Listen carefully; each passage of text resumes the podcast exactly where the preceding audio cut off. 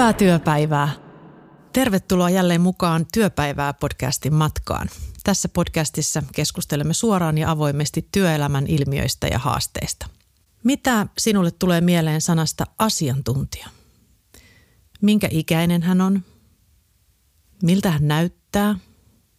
Näitkö juuri edessäsi nuoren oman uransa etukaaretta kiitävän asiantuntijan? Tässä jaksossa puhumme nuorista, jotka ovat uransa alussa siirtymässä opiskelijasta asiantuntijaksi. Taustalla voi olla hyvinkin erilaisia kokemuksia työelämästä ja yhteiskunnasta. Ja taustalla on myös tutkimustietoa, joka herättää huolen nuorten ja nuorten aikuisten hyvinvoinnista juuri nyt. Tässä jaksossa studiossa kanssani ovat Akavan opiskelijoiden neuvoston jäsen, lähes valmis tradenomi Anna Pentti. Tervetuloa Kaima. Kiitos. Ja tekniikan akateemisista opiskelijatoiminnan asiantuntija, lähes valmis diplomi-insinööri. Tervetuloa Jeremi Nyyssönen. Kiitos paljon.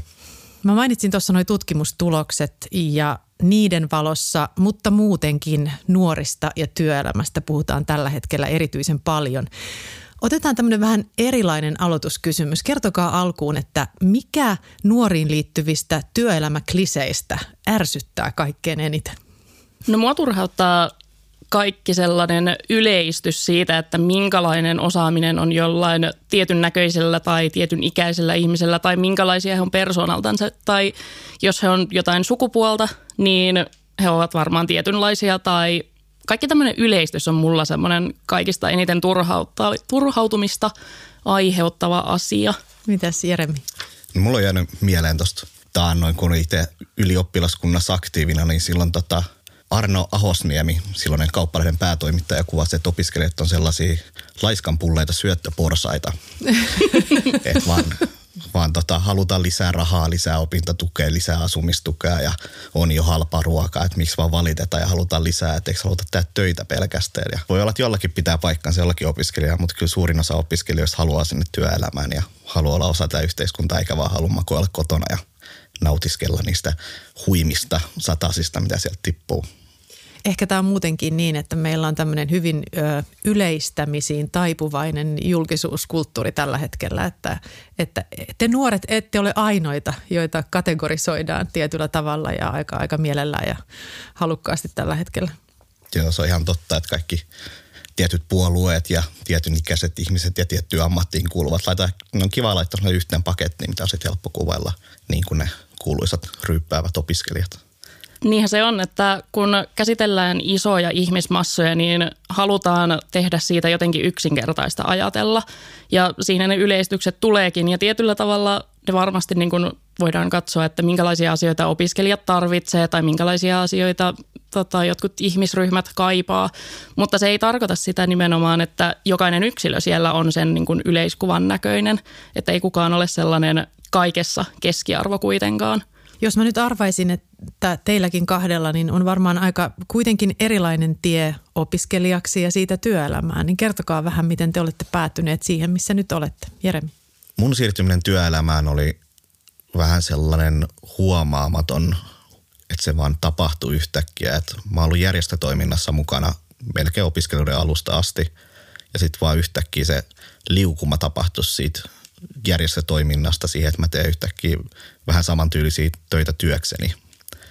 Eli sitten lähti sieltä harrastejärjestöistä ja sitten vaikuttamaan ylioppilaskuntaan ja yhtäkkiä mä olinkin sitten yliopistolla vaikuttamassa ja sitten löysin itteni ammattijärjestössä tekemässä sitä samaa opiskelijan vaikuttamistyötä. Mitä sä luulet, tuletko tekemään työksesi sitä, mitä olet opiskellut? Täytyy myöntää, että se järjestötoiminta on sen verran ehkä syönyt tota ammattiidentiteettiä tuosta omalta alalta, niin veikkaan, että järjestötoiminta tulee kyllä olla sitä, mitä teen jatkossakin. En sulje pois kyllä sitä mahdollisuutta, että palaisin vielä sinne omalle alalleni, mutta haluaisin uskoa, että järjestötoiminta on se, mitä mä tuun tekemään. Mites Anna? No mulla opinnot lähti aika silleen samalla tavalla kuin muillakin tradenomiopiskelijoilla tota, silloin – omassa aloitusryhmässä, että ensimmäisenä vuonna en mitään kovin erikoista tehnyt muuta kuin opiskelin, mutta sitten toisen vuoden aikana mäkin löysin tämän järjestötoiminnan itselleni ja siinä sitten alkoikin se, että mun opinnot on venynyt aika paljonkin tästä, mutta olen kyllä löytänyt itseni kuitenkin silleen, ö, omalle alalle töihin. Ensin muutamissa harjoitteluissa olin ja nyt mä oon ollut puolitoista vuotta sitten tota, semmoisessa ohjelmistoyrityksessä ö, talouspäällikkönä. Eli on ihan omalla alallani töissä, vaikka en vielä olekaan valmis, mutta kyllä se sieltä kohta tulee. Teillä on nyt aika hyvä maisema nuorten hyvinvointiin ja nuorten työelämään tällä hetkellä. Ja jos näin ulkopuolelta katselee tutkimustulosten valossa, niin se kuvahan on aika synkkä. Me tiedetään, että nuoret on tällä hetkellä aika ahdistuneita, on paljon epävarmuuden tunnetta ja yksinäisyyttä muun muassa omassa elämässä. Mitä te näistä ajattelette näistä tuloksista ja miten te näette tämän omassa arjessanne? Itsekin on siis, kun ammattiliitossa teen töitä, niin teen myös on tutkimusten parissa jonkun verran mukana ja meillä on opiskelijatutkimus tehdään, mikä no, näyttää tosi huolestuttavia lukuja ja vuosivuodet huonompia. Sinänsä se ei yllättänyt itseään, että kuin huono tilanne on, koska no, niitä tuloksia on ollut useita vuosia ja kaikki on ollut todennäköistä, mutta ehkä se niin kuin omassa opiskelija ei näy niin paljon johtuen varmaan siitä, että mun sukupolvi on vielä sitä porukkaa, joka ei puhu hirveästi niistä omista ongelmistaan. Että Toki niitä varmasti on taustalla ja on paljon niitä, että on tai jonkun verran sitä, että porukka on poissa koulusta pidemmänkin aikaa sen takia, että on jotain mielenterveysongelmia tai loppuun palamisia. Mutta kyllä mä oon onneksi huomannut myös tässä viime vuosien aikana, että se on lisääntynyt se puhe siitä, että uskalletaan rohkeasti kertoa, jos on paha olla tai, tai että käy terapiassa ja, ja se varmasti niin kuin monille antaa myös sitä rohkeut miettiä itse sitä omaa tilannetta, että voisiko terapia auttaa ja pitäisikö löytää jotain kenelle jutella ja helpottaa, että se voisi helpottaa sitä omaa oloaan. Mutta. Joo ja toi on itse asiassa aika yllättävää, kun kerrot, että, että, että sun ikäpolvessa ei ole kauheasti keskusteltu siitä, koska voisi olettaa, että se keskinäinen vertaistuki olisi asia, joka auttaisi jo ennakkoon. Joo, ehdottomasti. Ja ennaltaehkäisevästi. Että kyllähän siis noin on tosi tärkeitä ja vaatii lisäresurssointeja kaikki tukipalvelut ja mielenterveystyö ja erityisesti se ennaltaehkäisevä työ, mutta mut kuitenkin kyllä se tärkein on se vahva yhteisö ja ne ystävät. No, itse kun on tuossa järjestömaailmassa pyörinyt, niin on siinä omassa kuplassaan ja mun kuplassa kaikki on niitä aktiivisia opiskelijoita, ketkä on niissä opiskelijapiireissä mukaan. On se oma kaveriporukka, on se yhteisö, on niitä, ei tarvi hirveästi miettiä, että jos on kotona yksi, että mistä löytyisi niitä kavereita, kenen kanssa voi mennä viettää aikaa. Mutta se ei ole se totuus totta kai kaikille. Ja se on, ehkä se on se oma kuplautuminen se suurin syy, minkä takia sitä ei ole sit nähnyt niin paljon oman opiskeluaikana kumminkin. Anna, oletko sä samantyyppisessä kuplassa vai miten sä näet tämän asian? No samantyyppinen kupla totta kai mullakin on, kun on järjestömaailmassa, mutta kyllä mua itse ainakin huolestuttaa näissä uupumiskeskusteluissa ja näissä, että musta ainakin tuntuu, että tämä ei enää ole semmoinen kysymys, että onko se ehkä joskus saattaa joku jossain kaukana uupua, vaan se on enemmänkin niin kuin fakta, että aika monet ajattelee sen, että se tulee olemaan edessä ennemmin tai myöhemmin. Ja siis tämä ei ole edes niin kuin, ei edes nuoriin pelkästään keskittyvä ilmiö, vaan jo ennen koronaa on tilastokeskuksen työolotutkimuksien tuloksissa näkynyt, että jopa 43 prosenttia palkasaajista kertoo, että he pelkää, että heidän työmäärä kasvaa yli heidän oman sietokykynsä, niin se on oikeasti mun mielestä aika hälyttävä. Ja sen näkee itse, itsekin on kokenut aika kovan työuupumuksen tuossa vuosi sitten ja tiedän useita ystäviä, jotka ovat sen myös kokeneet ja mä tiedän myös ystäviä, jotka heittää siitä ihan vitsiä, että niin, no varmaan se kohta se oma raja tulee vastaan myös. Että mua huolestuttaa tavallaan myös se, että kuinka siitä on tullut fakta, että jossain vaiheessa menee se oma raja rikki. Kuitenkin uupumuksesta menee kolmisen vuotta keskiarvoisena niin kuin toipua. Että se ei ole oikeasti pieni asia, jonka pitäisi olla vain sellainen asia, että kaikki odottaa, että jossain vaiheessa se työelämä tulee. Itsekin saman läpikäyneenä, niin uskallan kysyä sinulta, että mikä merkitys sun kohdallasi tämmöisellä niin kuin kuormituksella, työn kuormituksella oli siihen, että sinä menit rikki? No mulla ehkä enemmän oli sellainen yhdistelmä töitä ja niin kuin henkilökohtaisia asioita, että oli kaiken näköisiä sosiaalisia, sosiaalisissa piireissä oli niin kuin tietynlaisia ongelmia. Sitten tota, no, koronapandemia oli aika suuri asia, tota, aika yllättäen joutui etätöihin aikanaan. Ja sitten se, että kun on tottunut siihen kuitenkin opiskeluaikoina, että on niitä virkistäytymispaikkoja, on niitä paikkoja, missä näkee ystäviä ja pääsee sitä niin kuin stressiä purkamaan, mutta sitten niin kuin parin vuoden jälkeen, kun sitä oli ollut, että on lähinnä yksin kotona, kun mä olin kuitenkin tottunut ennen koronaa siihen, että mä saatan näkeä satoja ihmisiä ehkä viikossa ennen koronapandemiaa, koska siihen aikaan mä olin sellaisissa hommissa, missä mä näin paljon ihmisiä ja se, se loppui kuin seinään. Niin se, että kun siihen ei koskaan päässyt sitten palaamaan, ei päässyt virkistäytymään, niin se sitten kaikki pienet asiat alkoi vaan kumuloitumaan. Että sitten ne pienet asiat, jotka saattoi olla joku riita jonkun kanssa tai vähän huono työviikko, niin niistä ei koskaan päässyt palautumaan. Niin ne vaan tuli lisää, lisää ja lisää, kunnes se sitten se oma raja tuli vaan vastaan. Tämä on ehkä myöskin esimerkki siitä, että tässä ajassa ja yhteiskunnallisessa hetkessä on niin paljon erilaisia elementtejä, jotka meidän hyvinvointiin vaikuttaa ja ne on aina yhdistelmä. Väitän, että lähestulkoon aina yhdistelmä sitä työelämää, mutta myöskin sitä tietynlaista epävarmuutta, ehkä turvattomuutta ja ahdistusta kaikkien näiden isojen muutosten keskellä. Ja tässähän me olemme kaikki samalla viivalla tietyllä tavalla. Jos mietitään sitä siirtymistä ylipäätään sitten sieltä opiskelijaelämästä siihen asiantuntijarooliin ja, ja työelämään, niin kuunnellaan tähän väliin vähän ää, nuorten ajatuksia työelämästä ja nimenomaan fiiliksistä sen valmistumisen jälkeen. Tutkinto antoi uudenlaista itseluottamusta ja poisti hieman kalvaneen jonkinlaisen alemmuuden tunteen myöskin, kun ympärillä oli paljon nimenomaan ylemmän korkeakoulututkinnon suorittaneita ihmisiä. Samaan aikaan oli tosi iloinen siitä, että se semmoinen iso työrupeama, mitä oli siinä edelliset kolme vuotta työstänyt, niin oli lopussa. Mutta sitten toisaalta vähän myös pelotti ja jännitti se, että, että nyt kun mä saan nämä paperit, niin pitääkö mun sitten osata ja tietää tavallaan kaikki. Muistan alkuun tosi tarkasti sen identiteetin muutoksen, että joka päivä aamulla piti hokea itselle, että nyt mä oon oikeasti sairaanhoitaja. Jotenkin sitä painiskeli semmoisten ajatusten kanssa, että nyt kun mä saan nämä paperit, niin pitääkö mun tietotaidon tavallaan vastata näitä konkareita. Mä oon yrittänyt ottaa itselle semmoisen asenteen, että mä saan kysyä ja mun ei tarvitse tietää, että muuten varmasti palaisin loppuun ihan saman tien, koska en niin vaan saisi sitä apua ja tukea mistään. Hirveät paineet siitä, että pitäisi osata nyt valmistuneena tosi paljon enemmän ja jotenkin vähän semmoinen huijarisyndrooma. Vaikka opinnot kesti neljä ja puoli vuotta, niin tuntuu, että mulla ei ole jäänyt oikeasti mitään sieltä kätteen. Totta kai on jäänyt, mä huomaan sen nyt, mutta ei tuntunut silloin, että mä oikeasti olisin valmis. Jotenkin ehkä tosi paljon liittyy semmoista epävarmuutta siihen omaan osaamiseen. Ehkä myös sen takia, koska tavallaan paperilla osas, mutta sitten jännitti, että, että osaanko mä nyt sitten käytännössä. Tavallaan tuntuu, että on heitetty vain mettää puukon kanssa ja ollut silleen, no niin, selviäpä siellä. Vähän semmoinen eksynyt olo oli tietyllä tavalla.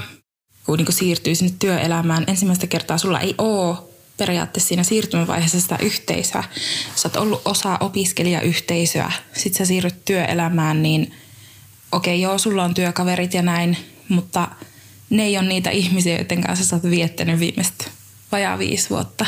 Jotenkin jäi ehkä itse kaipaamaan sitä, että olisi saanut, saanut tota vähän parempaa perehdytystä. Eniten jännitti työkavereiden kohtaaminen – koska mä en tiennyt millaisia persoonia siellä on. Tuunko mä miten toimeen niiden kanssa? Uskallanko mä kysyä? Onko se työilmapiiri semmoinen, että siellä hyväksytään se, että ei tietä ja että voi kysyä ja kannustetaan toisia? Niin se jännitti kaikista eniten. Minkälaisia ajatuksia? Puukko kädessä metsään on lähetetty, tai semmoinen fiilis tuli jollain. Joo, mun mielestä oli aika niin kuin kauniitakin kielikuvia tuolla just siitä, että kun periaatteessa nyt pitäisi tietää kaikki, sinulla on todistus siitä, että sinä olet nyt valmis henkilö tähän, tähän tälle alalle tai tähän työhön, sinulla on pätevyys. Mutta sitten se, että loppujen lopuksi sillä henkilölle, mikä oli edellisenä päivänä, kun ei ollut vielä sitä paperia sen jälkeen, kun se paperi on, niin siinä vaiheessa se voi olla oikeasti aika isokin tota, identiteettikriisi siinä, kun vaan yhtäkkiä pitäisi olla valmis ja tuntuu siltä, että kaikki pitäisi nyt tietää, mutta ei ole yhtään viisaampi kuin eilenkään. Joo, toi oli sama, mikä itselle tuolta nousi, toi huijarisyndrooma, mikä on semmoinen juttu, minkä kanssa on itsekin painunut oikeastaan koko sen ajan, kun ollut, ollut työelämässä ja oikeastaan noissa järjestöhommissa, erityisesti ylioppilaskunnassa ja yliopistohallituksessa sitä ennenkin, että, että miten niin kuin, mä oon yhtäkkiä asiantuntija, että mun pitäisi tietää näistä asioista ja multa kysytään, kysytään neuvoa ja mä oon se niin kuin taho, joka, johon voi luottaa ja, ja mitä mä oon tehnyt, mä oon harrastanut jotain hassuttelua erilaisissa järjestöissä pari vuotta ja pitäisikö se jotenkin valmistaa mut tähän. Et aika samaistuttavaa toi puukkometsässä keskustelu.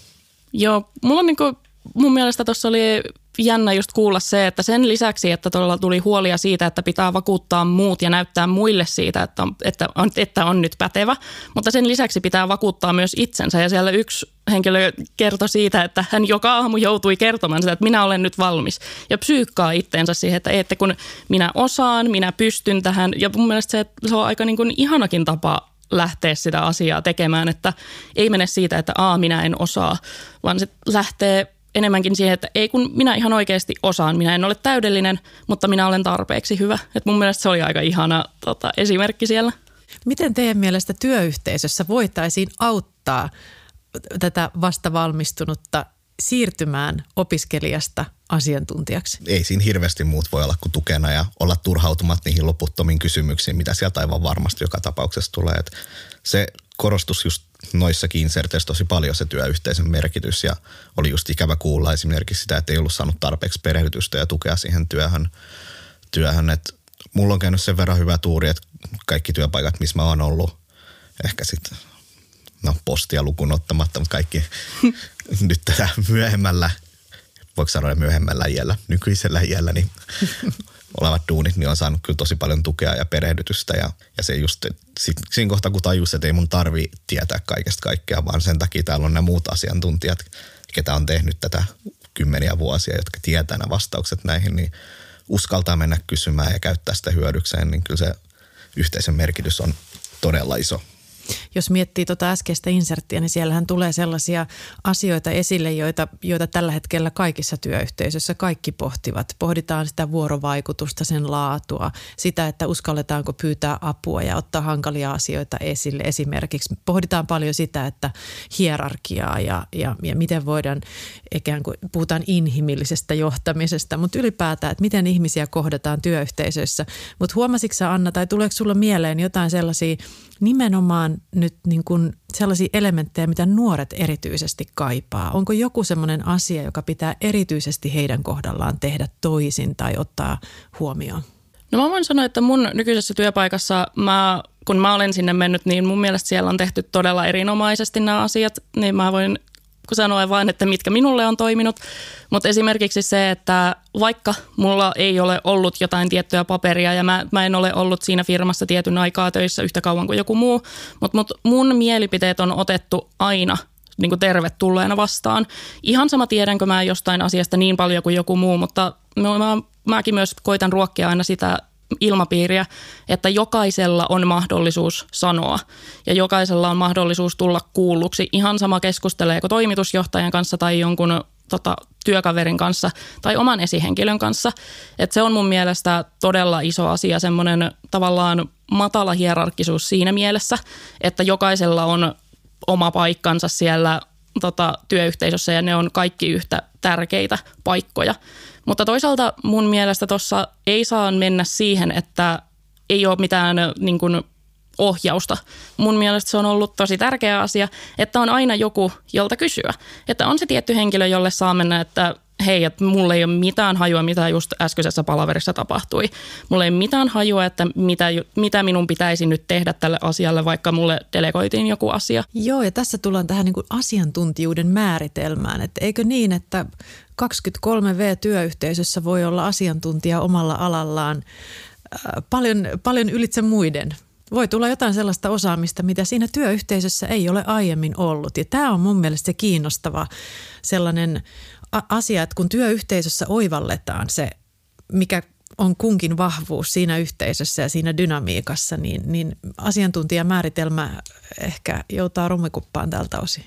Joo, ehdottomasti mä oon niin samaa mieltä, koska on hyvin erilaisia asiantuntijoita. Esimerkiksi jos joku tulee suoraan tota, korkeakoulusta tai saanut juuri jonkun tutkinnon, niin sehän tarkoittaa, että hänellä on tosi ajankohtaiset tiedot siitä alasta yleisesti. Mm. Mutta sitten siellä niin kun yrityksessä, työpaikalla saattaa olla joku, joka on ollut todella pitkään töissä kyseisessä yrityksessä ja hänellä on siitä asiantuntijuus. Ja onhan tässä kyse siitä, puhutaan näistä kuuluisista työelämätaidoista, että mitä tulisi osata itse kunkin työyhteisössä. Kuunnellaan jälleen meidän nuorten ajatuksia työelämätaidoista. Ehkä työelämässä myös se, että olisi tärkeää ylläpitää semmoista asennetta siihen työskentelyyn, että ikinä ei voi ajatella, että nyt mä oon valmis ja nyt mä tiedän ja osaan kaiken, vaan että se on semmoinen jatkuva kehitys kaari koko ajan. Tuossa koulutuksen aikana niin tuntui jotenkin sillä että se teoria on ok jo ihan suht hyvin hallussa, mutta sen linkittäminen siihen käytäntöön on vähän jäänyt, jäänyt vähäisemmälle, niin se sitten pelotti, että kun menee työelämään, niin osaanko mä oikeasti. Mm, toisaalta myös vaikka koulussa oppi paljon, niin sitten työelämässä tuntuu, että siellä se oppiminen vasta alkaakin toden teolla, että ikinä ei voi et tule valmiiksi ja etsiä kaikkea, että joka päivä kyllä on oppinut jotain uutta tuolla, missä nytkin on töissä, että pää on ollut melkoisen pyörällä, jos näin voisi sanoa. Koska tota, meidänkin työ, niin kuin varmasti tosi monia muidenkin, on välillä tosi hektistä ja kuormittavaa ja, ja välillä ne asiat meinaa niin kuin kantaa kotiin asti ja, ja näin, mutta, mutta olisi tosi tärkeää saada se, se rajaveto siihen, että nyt mä oon töissä ja nyt mä oon vapaalla, koska se sitten parantaa jaksamista ja, ja ihan semmoista yleistä hyvinvointia tosi paljon. Niin se oikeastaan tullut vasta nyt, että hei, kello on neljä, mä lopetan työnteon tähän.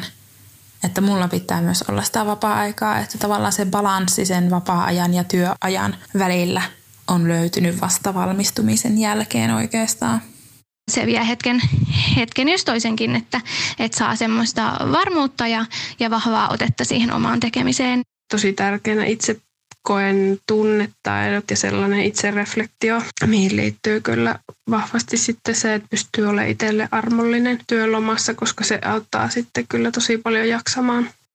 Jeremi ja Anna, loppuuko teidän työpäivänne aina kello 16? Joo, ei todellakaan. Pitäisikö se loppua? Varmaan joissain töissä, mutta itselläkin on sellainen, että mulla on tietty työtuntimäärä, mikä mulla pitää tehdä. Ja minä voin tehdä ne, miten minä haluan. Mä oon päättänyt, että suurimman osa ajasta mä teen ne suht perustoimistotyöaikoihin, mutta niin, joissain töissä varmaan ihan hyvä, mutta riippuu myös alasta aika paljon. Tuossa tuli tuossa insertissä aika paljon semmoisia ihan käytännön vinkkejä siihen, että miten sitä omaa työelämäänsä voisi hallita. Oliko Jeremi hyviä ohjeistuksia ja oletko sä itse onnistunut noudattamaan jotakin ton tyyppistä? Joo, sieltä tuli paljon hyvää erilaista ja mun mielestä niin kuin kolme hyvää nostoa siellä on just toi, että, että oppii antamaan itselleen sitä vapaa-aikaa, että, että pystyisi sulkemaan sen työn pois mielestä ja, ja toinen se, että on valmis oppimaan koko ajan uutta, se on tosi tärkeää ja tai sanotaan, että sitä kehitystä ei välttämättä huomaa, ellei sitä seuraa. seuraa. Että väli pitää pysähtyä miettimään, että, että mitä mä oon nyt tehnyt, kun tuntuu siltä, että ei ole saanut hirveästi aikaiseksi. Niin sitten kun sä rupeat vaikka listaamaan niitä asioita ylös, että mitä mä oon tehnyt tällä viikolla, niin kyllä niitä yhtäkkiä löytyykin aika paljon. Ja kolmas tärkeä taito on se, että uskaltaa kysyä sit silloin, kun on, on ongelmia. Että onko mä itse sitten onnistunut noudattamaan näitä niin vaihtelevasti. Siinä, missä mä oon onnistunut, niin mä oon mielestäni hyvä kysymään neuvoa ja kysymään, jos mä en ymmärrä jotain. Mutta sitten se, että esimerkiksi itselleen armollisuus, niin se ei välttämättä ole mun oma vahvuus ja se on ehdottomasti sellainen, mitä pitää treenata. Että et yleensä kun loppuu työpäivä, niin mä saan aika hyvin suljettu ne asiat pois, mutta sitten varsinkin, jos tulee tehty jotain virheitä tai on jäänyt unohtunut joku, niin se saattaa oikeasti jäädä sitten vaivaamaankin pitkäksi aikaa. Mitä sä Anna sanoisit, mikä sulle on vaikeinta työelämässä? Hmm. No toi, niin kuin mainitsinkin tuossa, että kun mun mulla ei varsinaisesti ole semmoista tiettyä kellonaikaa, milloin mun täytyy olla töissä, niin se on ollut aika iso opettelu siinä, että mikä oikeasti sopii mulle, ei se, että mikä yleensä odotetaan, että on työaika. Kun ei ole sitä suoraan annettu sitä vastausta, ei ole se, että sinun täytyy olla töissä kahdeksasta neljään, ei ole sitä suoraa vastausta, niin se tavallaan löytäminen, että mikä on itselle oikeasti se paras, ei se mikä on vaan se yleinen odotus. Ja toi on tosi tärkeä pointti muutenkin töissä ja korostuu aika paljon kaikissa kyselyissä kysytään, että mikä on tärkeintä työelämässä, niin on se, että pystyy vaikuttaa siihen omaan työhön. Et toki mä ymmärrän, että on ammatteja niin kuin lääkäri, missä nyt ei hirveästi ole sitä joustoa, että mihin aikaan sä siellä työpaikalla oot, mutta mut se, että sielläkin pystyisi jotenkin vaikuttaa siihen, että jos sä selkeästi esimerkiksi tiedät, että mitkä itselleen oot löytänyt ne jo, ne työajat tai työntekotavat, mitkä on sulle parhaita, että sä oikeasti pystyt myös työskentelemään niillä tavoilla – niin siitä on etua sekä työntekijälle että myös totta kai työnantajallekin, koska kyllä niille on varmaan parempi työntekijä, joka tekee tehokkaammin töitä kuin se, että pakotetaan jonkin tiettyyn raamiin, missä ei sitten pysty toimimaan niin hyvin kuin pystyisi muuten toimimaan. Eikö nuoret ole pitkään jo erilaisissa kyselyissä toivoneet juuri tätä, että pystyy vaikuttamaan siihen omaan työhön, tämmöiseen joustavuuteen – vuorovaikutukseen liittyviä, merkityksellisyyteen liittyviä elementtejä.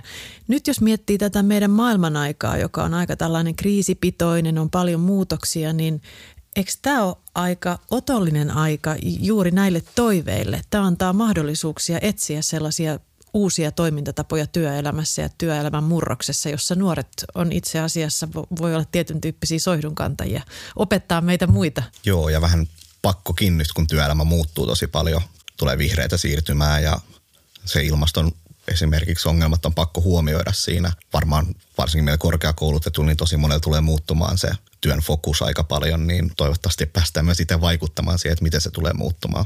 Niin, tässähän on sekin kiinnostavaa, että mitä me ylipäätään työelämätaidoilla tarkoitetaan, vai mitä? Joo, mun mielestä on tärkeää tässä huomata se, että ei puhuta pelkästään työtaidoista, vaan puhutaan nimenomaan työelämätaidoista, koska työtaidot, miten monet ajattelee, että tutkinnosta saa sen, että matemaatikko osaa laskea, liiketalouden tradenomi, hän laskee rahoja, joku toinen laskee jotain muuta ja opettajat osaa opettaa ja ymmärtävät lapsia, mutta mun mielestä tärkeä asia, mikä tässä pitää huomata, on, että se on työelämätaitoja. Mitä kaikkea sä tarvitset myös sen työn ulkopuolella? Osaatko sä pitää balanssia sun työelämän ja vapaa-ajan välillä? Osaatko sä esimerkiksi pitää puoliasi, jos tulee joku riita? Ymmärrätkö sä, mitkä on sun oikeudet työelämässä? Entä vastuut? Tämä olisi semmoinen mun mielestä asia, joka pitäisi oikeasti alkaa keskittymään enemmänkin, että aletaan opettaa niitä työelämätaitoja, ei pelkästään sitä teoriaa, mikä siihen omaan työnkuvaan liittyy. Lähettäkääpä tässä lopuksi terveisiä työnantajille. Te olette kuitenkin molemmat järjestötehtävissä. Te tiedätte, mitä, mitä valmistuneet ja nuoret työelämään saapuvat tarvitsevat ja mitä, mitä työnantajilta odotetaan. Niin lopputerveiset itse asiassa tuossa kun kävelin tänne Vallilan suuntaan, niin törmäsin yhteen tuttuun, jonka en ole nähnyt vähän aikaan tuolta Turusta. Ja me juteltiin just tuosta niin työnantajista ja uusien tota, osaajien rekryistä. Et varsinkin meillä Turun suunnalla on ollut vähän ongelmana se, että, että ehkä ole huomattu vielä sitä potentiaalia, mikä nuorissa on. Että työnantajat, mitä esimerkiksi pääkaupunkiseudulla paljon tehdään, että rekrytään niitä nuoria kesäharjoitteluihin annetaan niille kandipaikkoja tai työharjoitteluita ja sitten pongataan tavallaan sieltä ne parhaat, jotka sitten pystytään tavallaan kasvattaa siihen omaan työyhteisöön sisään ja saadaan ne kaavittua se kerma siitä opiskelijamassan päältä. Niin mä sanoisin tota, että työnantajille terveiset, että kannattaa rohkeasti lähteä niin kuin antamaan mahdollisuuksia nuorille ja jos mietitään sieltä, tarvitaanko me nyt kesätyötekijöitä tänne, niin kyllä tarvitsette, palkatkaa niitä ja sitten kun te palkkaatte niitä, niin antakaa niille se tuki, mitä ne tarvitsee, koska niin saatte kasvatettua sekä itsellenne hyviä työntekijöitä, jos ei se nyt satu jäämään teille, niin ainakin sitten Suomelle hyviä uusia työntekijöitä. Joo, mä kans haluaisin tota, sitten alleviivata sitä työyhteisön tärkeyttä, että työnantajat ei katsoisi pelkästään sitä, että miten saadaan kaikista tehokkainta työpanosta, miten saadaan kaikista parhaat tulokset, vaan muistettaisiin myös ne ei-tuottavat niin sanotusti ikävästi ajateltuna, niin ei tuottavat ne osat sitä työelämää. Esimerkiksi niin kuin ruokittaisiin sitä, että ihmisillä olisi hyvä olla yhdessä, heillä olisi mukavia niin kuin työkavereita ja työoloja. Mutta jos siihen panostetaan, että ihmisellä on hyvä olla siellä töissä, hänellä on hyvä yhteisö, niin hän haluaa myös tehdä hyvää sille omalle yhteisölleen, ei pelkästään tulla töihin, tehdä se, mitä häneltä vaaditaan ja lähteä pois. Ja monet opiskelijat vielä tulee semmoisesta tilanteesta, että on vaikka viimeiset viisi, kuusi, seitsemän vuotta, niin heillä ei ollut yhtään lomia. He on käytännössä opiskellut, mennyt kesätöihin, mennyt opiskelemaan, tullut kesätöihin ja sitten yhtäkkiä sit suoraan sinne työelämään. Niin tavallaan semmoista ymmärrystä siitä, että antaa vähän sitä tilaa tilaa antaa ihan rauhassa opietella siihen uuteen työhön ja oppii tuntea se yhteisö, koska sekin on iso muutos. Niin kuin tuossa inserteissäkin mainittiin, että yhtäkkiä taakse se oma yhteisö ja tulee ihan uusi työyhteisö, mihin pitäisi tutustua. Niin antaa sen rauhan ja antaa sitä tilaa siihen, että kerkii kasvaa sinne työyhteisöön, eikä oleta sitä, että nyt sen pitää yhtäkkiä ruveta raataa sitä yhdeksästä viiteen duunia samalla tavalla kuin kaikki muutkin. Miten musta tuntuu nyt, kun teitä kuuntelee, että nämä ohjeet käy itse asiassa ihan kaiken ikäisille ja kaiken näköisissä positioissa toimiville erilaisissa organisaatioissa. Kiitoksia Jeremi ja Anna tästä keskustelusta ja, ja kiitämme myöskin meidän inserteissämme kokemuksiaan kertoneille Riikalle, Innalle, Jasminalle ja Taijulle. Ja hyvää työpäivää sinne yleisöllemme eri pituisten työurien äärelle.